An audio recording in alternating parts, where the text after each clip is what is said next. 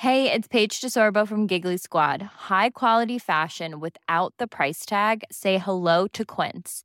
I'm snagging high end essentials like cozy cashmere sweaters, sleek leather jackets, fine jewelry, and so much more. With Quince being 50 to 80% less than similar brands. And they partner with factories that prioritize safe, ethical, and responsible manufacturing. I love that. Luxury quality within reach. Go to quince.com slash style to get free shipping and 365 day returns on your next order. Quince.com slash style.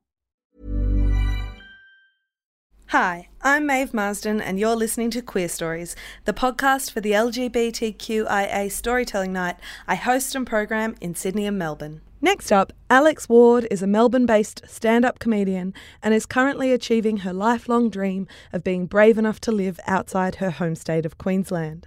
Despite her departure from the Sunshine State, she performed this piece at Brisbane Comedy Festival.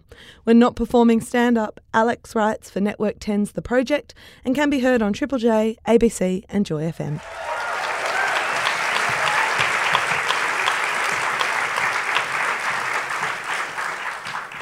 Hello. I'm back. All right, so since this is my return to Brisbane, I thought I would uh, respect my family and I wrote a story about them. So every year, my family and I go on a holiday to Yamba. Yamba is a small fishing town, and one of the. Yamba fan in the house. no, that's just my mum. Anyway. It's one of the few coastal areas that doesn't get overly busy even during the peak season. I truly believe my parents like Yamba because they don't have to fight for my brothers or my attention there, as there is literally no one else there. Last week, I told my mum I was writing a piece for Queerstories, and she said, You're not going to mention Yamba, are you? She goes, You'll wreck the low rental prices. I said, uh, No. Uh, but also, most people will listen online, mum, to the, to the podcast. And I said, they're not going to be near Yamba. She said, well, some of them may be in Sydney, and from there it's only a seven hour drive. only, yeah. So I went to Yamba. Mum doesn't want me to give away where it is, but I'll give you a hint. It's in New South Wales. Um, I'll give you another hint. Latitude negative 29 degrees, 25 minutes, 29.55 seconds and longitude 153 degrees, 20 minutes, and 59.99 seconds. When I arrived at the accommodation, my mum said I could take any room I want. I took the one furthest from the rest, an unsuccessful first attempt to spend time with the family. It was a few hours into the day when I asked my mum when my brothers would be arriving. She said, Oh, I thought you knew. They're not coming. She goes, they couldn't get the same time off as you. They're going to be here after you go. She goes, worked out for the best, really, because now we have you all to ourselves. She goes, hee hee. I was like, hee hee. I, uh, I, get along with my parents, but the idea of being alone with them in a small fishing town for almost two weeks was a little overwhelming. I, uh, I tried to remain calm and went to hyperventilate on the balcony. While outside, I noticed there was an awning, but it was like retracted. And uh, it appeared to be electrically operated, and I found this switch inside the door, right? So I, I clicked the switch, but nothing happened. 0.06 seconds later, my mum popped her head out of the kitchen. She goes, It's broken. I said, I reckon there's a remote for it somewhere. Having heard the word remote, my stepdad's dad instincts went into overdrive, and he came out of his bedroom and said, Doubt it. I said, Surely. My stepdad went, Alex, we tried the switch. I said, But that seems like a main on button. I feel like there's a remote somewhere. And mum said, We've been here a week longer than you, Alex. There's no remote. The awning is broken. You just got here. We've been trying it. We've been here way longer than you. Stop messing everything up. You're moving everything around. Stop trying. It's broken.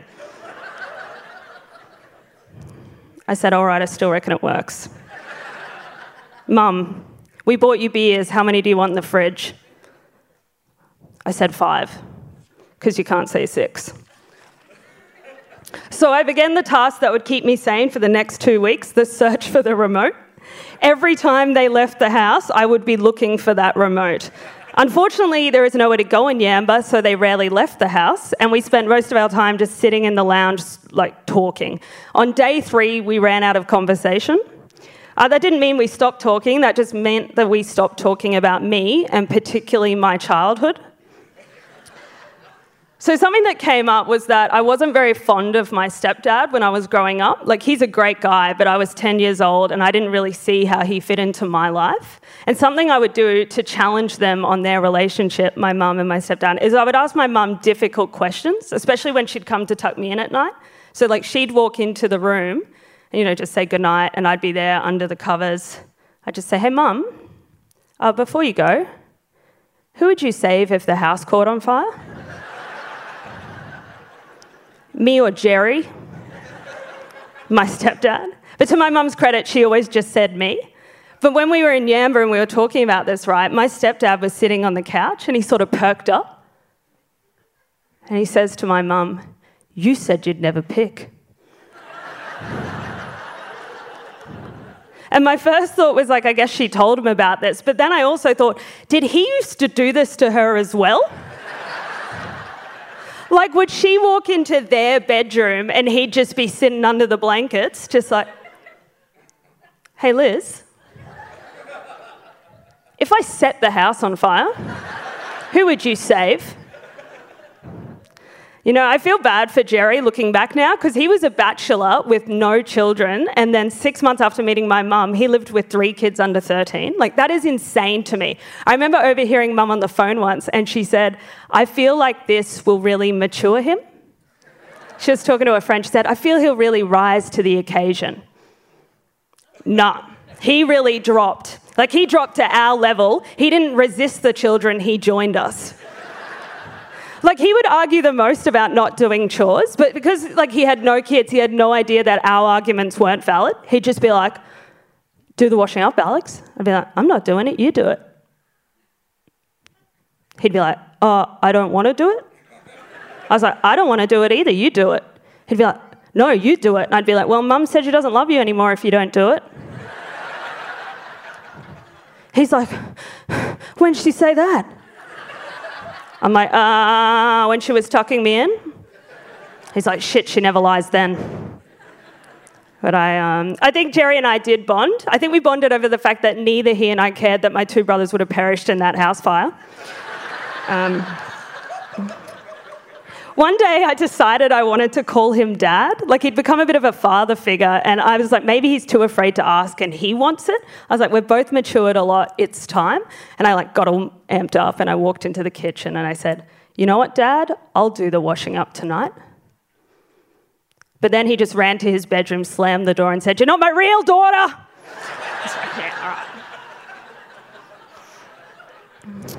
On day six, I noticed mum's bedside table drawers were jammed. Before I could investigate further, Mum entered the room, white wine in hand, and she announced, You know, I always thought I could be gay if I wasn't into men. Thanks for your bravery, Mother. So brave of you to say. She then just shut her eyes and just stood there. I was like, Oh God, she's probably thinking, Yeah, yeah, it would have made a beautiful lesbian if it wasn't for all those pesky men getting in the way with their strong arms and their broad shoulders and broad balls. What women want, right? I don't know. You know, I don't think she tried very hard to be a lesbian. Like, for example, her keys aren't even on a carabiner. Um, why are lesbians always trying to give the impression they've just abseiled into the building? You know what I mean? I think they're just trying to say, if you need me to go down, I can do it swiftly and safely.